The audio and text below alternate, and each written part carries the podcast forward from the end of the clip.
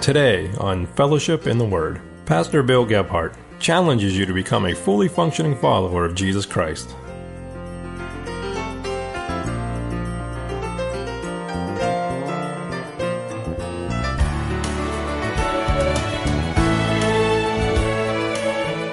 One thing I know from reading the Word of God God's not a divine vending machine. That's just not who God is. He doesn't do that at all. In fact, God always puts a very keen condition on things. And as strange as it sounds, there are huge movements in the prosperity movement of the evangelical church in America that would teach exactly the opposite of this verse. It teaches that God exists so that he can fulfill every dream and want and desire you've ever had. That's why there is a God. It couldn't be further from the truth than what he says.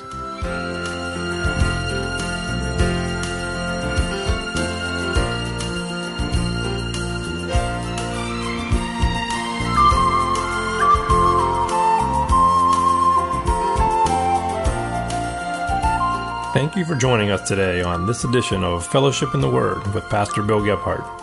Fellowship in the Word is the radio ministry of Fellowship Bible Church, located in Metairie, Louisiana. Let's join Pastor Bill Gebhardt now as once again he shows us how God's Word meets our world.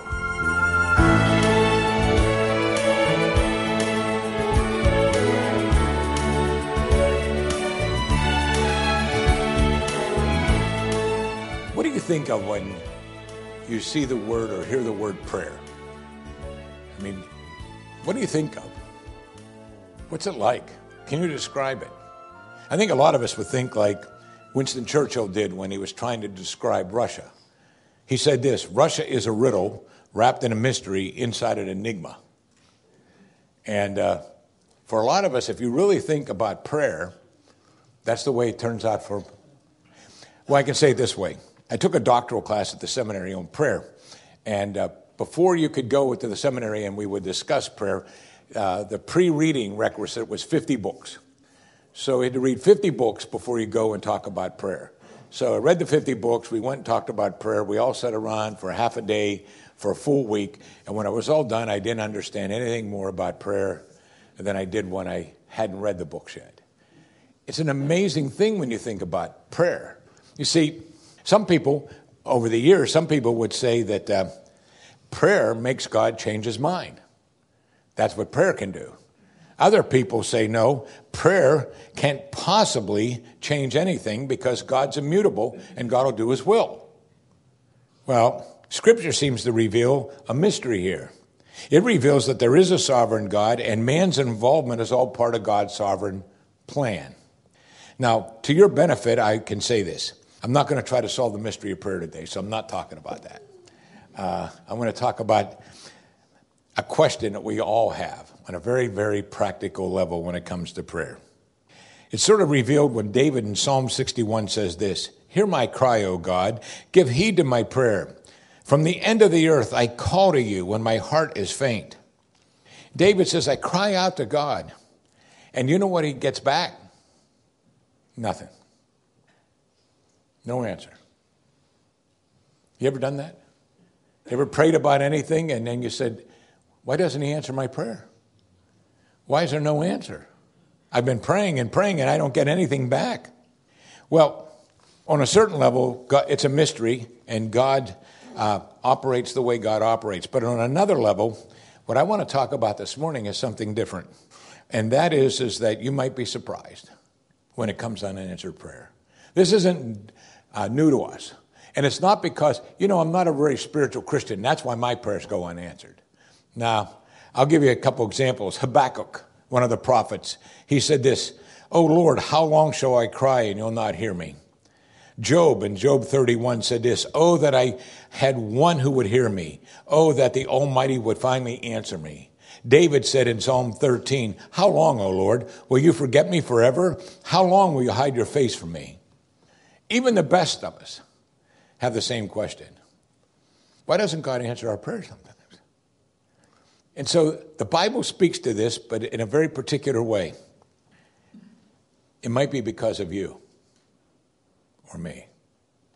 God may not answer your prayer, not because of his mysterious sovereignty, but because of you. And because of me. I want to look at several reasons God gives us today in His Word. Go with me to James chapter 4 in the New Testament, and an obvious one in James 4, verse 2. James writes this He said, You lost and you do not have. So you commit murder. I think that's hyperbole. He said, You are envious and you cannot obtain, so you fight and quarrel. Then he says this You do not have because you do not ask. Sometimes there are no answers to our prayer because we don't pray. And that's quite interesting. You see, I think we all want what Jesus called an abundant life. Who wouldn't want that as a child of God? Who wouldn't want a life that's filled with joy and peace and hope, regardless of what the circumstances are around you? Everybody wants that. Maybe. Maybe there's something else we want even more. So we end up defining what we want a little bit differently, I think, than God would want us to. He said, You lust, and he said, And you are envious. Well, what are we lust and are envious about? What other people have. It's sort of the American dream. We want what we see other people have. And we believe that will make us happy. If I get what they have, then I'll, then I'll be happy. Somehow it's interesting. Uh, that won't do it. I, will give you another little verse to help us frame up. Turn back to James chapter 1 and verse 17. James writes this He said, Every good thing given and every perfect gift is from above, coming down from the Father of lights, with whom there is no variation or shifting shadow. So, how many good things come from above? All of them. Every. He said, Every good thing and every perfect gift comes from above. See, one of the problems we have, we don't, that's what God says I have. It's, it's James's way of saying what Jesus said when he said, I've come to give you life and give it to you abundantly. It's every good thing. Our problem is we don't necessarily believe that. You see, our problem is that, wait, not every good thing. There's so much out there that are good things. I mean, I've said this over the years, but in America, what is better than more? Nothing. There is nothing better than more. We live for more. And when we have more, we live for more. That's the American dream. We want to do this. He said, No, every good thing comes from me. So even if we get sometimes the things that we think is good, and by the way, how do we know we want something else? Because we lust after it and envy after it. Just what James said later. This is what we want. And then we just assume. And he said, Look, if you would ask me, I would give you every good thing. Not your definition of every good thing, my definition of every good thing. I give you that. So we don't ask. You see, we really don't ask. That's the way this happens, and it happens often like that. That's why Paul told us in the Thessalonians look, you need to be about praying without ceasing. It doesn't mean go into a room and pray. It means just your whole thought life should be strictly on God. Why? Do I want good things in my life? Yeah. Where does every one of them come from? God. So I want to be in prayer with God. So, but sometimes I never ask. Notice back to James 4, look at verse 3, the next verse. You ask and you do not receive. Why? You ask with a wrong motive so that you may spend it on your pleasures. So God won't answer your prayer. Why? Because of your motives. You have completely the wrong motives. In other words, he says, a lot of our prayer life is selfish and worldly. That's our prayer life.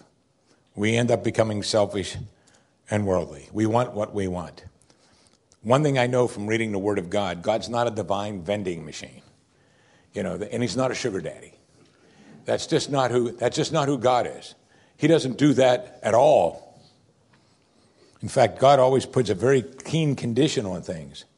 And as strange as it sounds, there are huge movements in the prosperity movement of the evangelical church in America that would teach exactly the opposite of this verse. It teaches that God exists so that he can fulfill every dream and want and desire you've ever had. That's why there is a God. It couldn't be further from the truth than what he says. He said, You, you pray from a worldly point of view.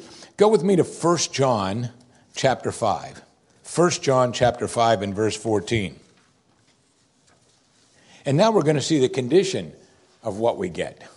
1 John 5 14. John writes this. He said, This is the confidence we have before him. Now he's going to be talking about prayer. Don't underestimate how important that phrase is. Can you and I have total confidence when we go before God in prayer? Yes, that's what he says.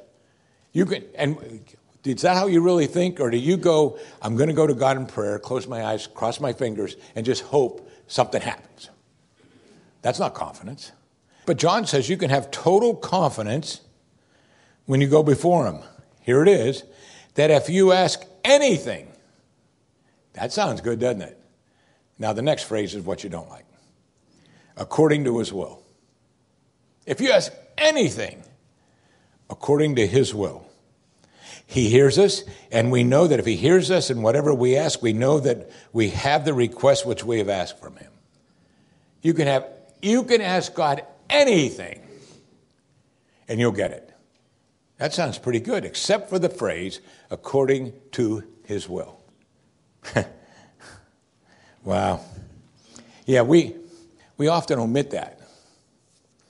I saw some time ago on television a guy that was saying, that the worst thing that a Christian could ever do is to pray to God and say, according to your will. That was the worst thing a Christian could do. It's not according to its will, it's according to my will. You see, that's what prayer is. And if I have enough faith in my will, God's going to do what I ask him to do. That's blasphemous. It doesn't work at all. Remember Jesus in the Sermon on the Mount, the Lord's Prayer? Do you remember what little part of the Lord's Prayer he said? He said, Your kingdom come, your will be done on earth as it is in heaven. Do you remember when Jesus was play, sweating droplets of blood in the Garden of Gethsemane the night before the crucifixion? And he, his request was, Father, let this cup pass from me. His next words, Nevertheless, not my will be done, but yours. So I don't think Jesus lacked faith. You see, that wasn't it at all. There's a lacking of faith that can have an effect, and we'll look at that in a moment, but certainly not that one. That's not the way this works. In fact, if you're really honest with yourself when it comes to this, what are you saying to God? Here's my prayer, God. Your will be changed. I want your will to be changed to my will. That's what I want. Change your will to meet my will. That's a lot different than your will be done. To say to God, your will be changed. Hmm. See, that sets things up in a very, very different way. Every time I pray and you pray, one of the things I should be doing is thanking God for everything He's done. In fact, does the Bible say you to give thanks to God for everything? Yes. How about in everything? Yes. How about for all things? Yes. See, that's the way I should pray. His will be done. You see, He asked that. Everything that God has ever accomplished in my life or yours, every good thing that's accomplished in your life, you know who did it? God did. I should praise Him for that. Thank you. You see, that's the way this should work. We are, he wants us to be dependent on Him moment by moment, day by day, week by week, month by month, and year by year. That's His will for us. That's what God really wants. So sometimes we don't pray, and other times we pray, but we do it with the wrong motives. David backed this up in one of my favorite verses of the Old Testament. First time I saw it, I highlighted it. Psalm 37 4. Delight yourself in the Lord, and he'll give you the desires of your heart. There it is. Do I want the desires of my heart? Yes. However, I only get those if I delight myself in him. So that tells you what kind of heart I have. So if my heart is totally delighting in him, He'll give me whatever I desire. But often I won't be desiring, if I'm delighting in Him, so many of the things I go to the Lord and pray for. You see, that's a very important part. Now, God allows us to pray our humanity. He allows us that because I don't know everything. So I'm allowed to pray that. But just as Jesus said, Let this cup pass from me, I can pray for anything I want, but always with a nevertheless, not my will be done, but yours. See, I don't know everything, Lord, but you do. So we sometimes pray with the wrong motives.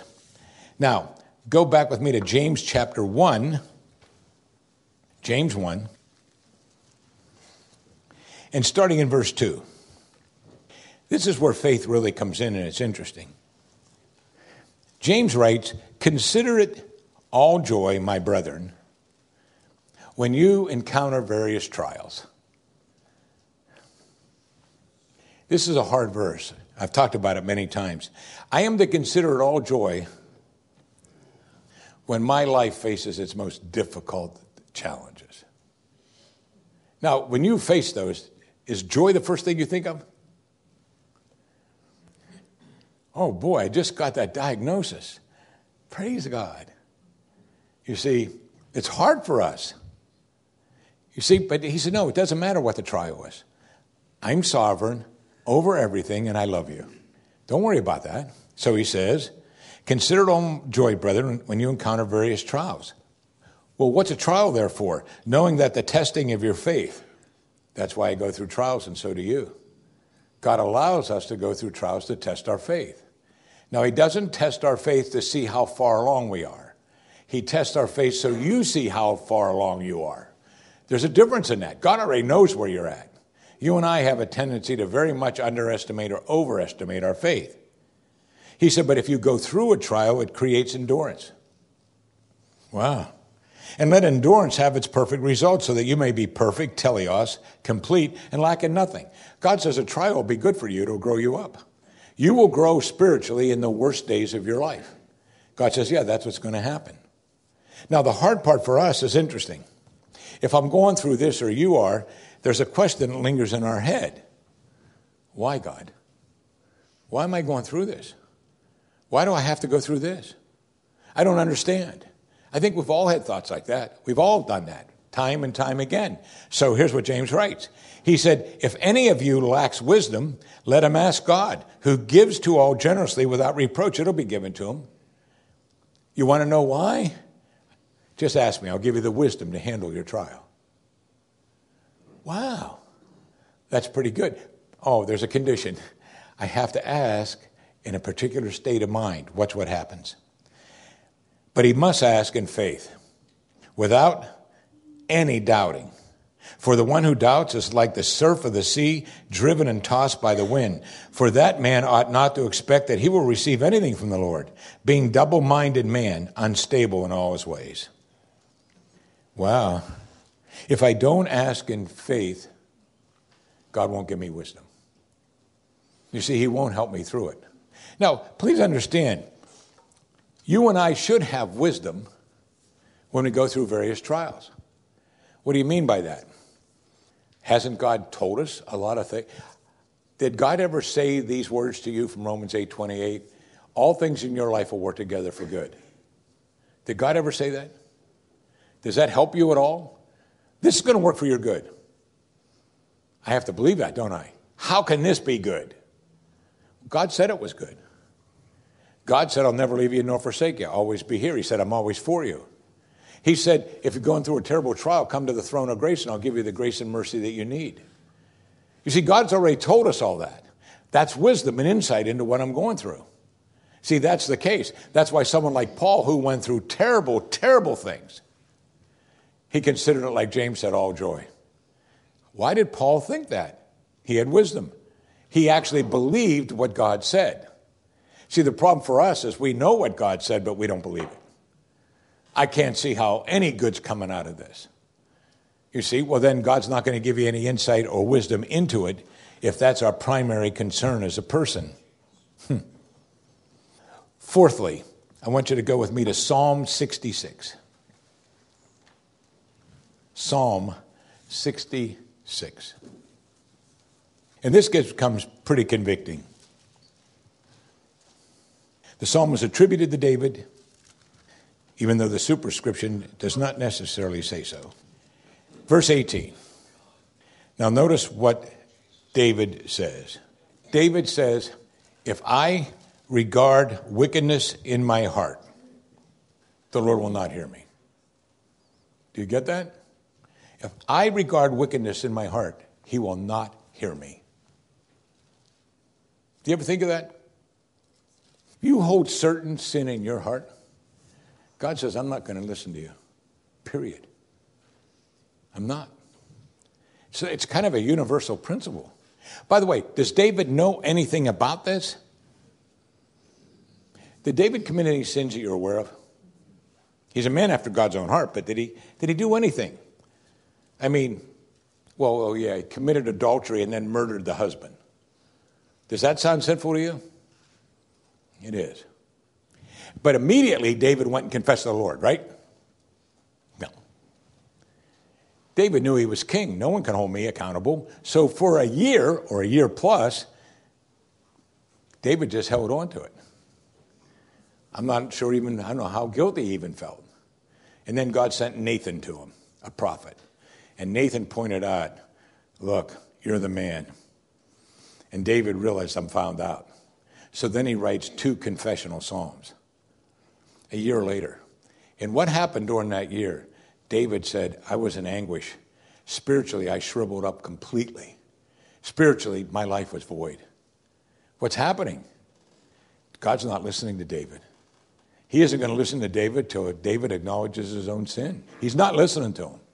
See, David regarded that and held on to it in his life. Go with me now to Isaiah 59, now illustrated again. Isaiah chapter 59, verses 1 and 2. Isaiah 59, verses 1 and 2. It starts out with a really good statement and then the condition. He says, Behold, the Lord's hand is not so short that it cannot save nor is his ear so dull that he cannot hear. God's sovereign. He can do anything, he hears everything. That's who God is. But, there's the word. Your iniquities have made a separation between you and your God. Your sins have hidden his face from you so that he does not hear. God said, I'm not listening to you. You've harbored your own sins, and you've kept them. You see, that's what David said. Boy, if I, if I cherish this in my heart, this sin, I'm not listening. See, and that's easy to do because Jeremiah tells us that a heart of a man is desperately wicked. And then Jeremiah says it's deceitful above all things. And for you, who does your heart deceive? You. You see, who does your heart deceive? You. That's the way this works. That's how desperately wicked it is. When I, we were living in Plano, I was going through seminary in Texas. We were attending a church. I had two pastors, and one of the pastors who taught was an extraordinarily gifted guy, a very good counselor, and he and his wife had five children, like the model family. And then he decided to have an affair uh, on his wife and move in with the, one of his counselees. And so he moved to the neighboring town, and uh, the elders of the church then went down and confronted him at the door with his mistress. And he told them, Look, you're completely mistaken. Never has my relationship with Jesus been this close and this rich as it is right now. Do you know what that is? That's deception. This is a guy who left his wife and five kids, and he says, It's great. I'm great with the Lord now. No, he's not. That's a lie. You can't, see, that's what your own heart can do to you.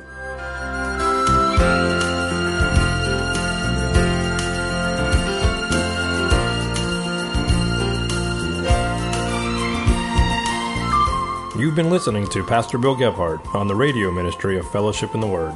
If you ever miss one of our broadcasts, or maybe you would just like to listen to the message one more time, remember that you can go to a great website called oneplace.com. That's oneplace.com, and you can listen to Fellowship in the Word online. At that website, you will find not only today's broadcast, but also many of our previous audio programs as well. At Fellowship in the Word, we are thankful for those who financially support our ministry and make this broadcast possible. We ask all of our listeners to prayerfully consider how you might help this radio ministry continue its broadcast on this radio station by supporting us monthly or with just a one time gift. Support for our ministry can be sent to Fellowship in the Word, 4600 Clearview Parkway, Metairie, Louisiana 7006. If you would be interested in hearing today's message in its original format, that is, as a sermon that Pastor Bill delivered during a Sunday morning service at Fellowship Bible Church, then you should visit our website, fbcnola.org. That's fbcnola.org. At our website, you will find hundreds of Pastor Bill's sermons. You can browse through our sermon archives to find the sermon series you are looking for, or you can search by title. Once you find the message you are looking for, you can listen online, or if you prefer, you can download the sermon and listen at your own convenience. And remember, you can do all this absolutely free of charge. Once again, our website is fbcnola.org. For Pastor Bill Gebhardt, I'm Jason Gebhardt, thanking you for listening to Fellowship in the Word.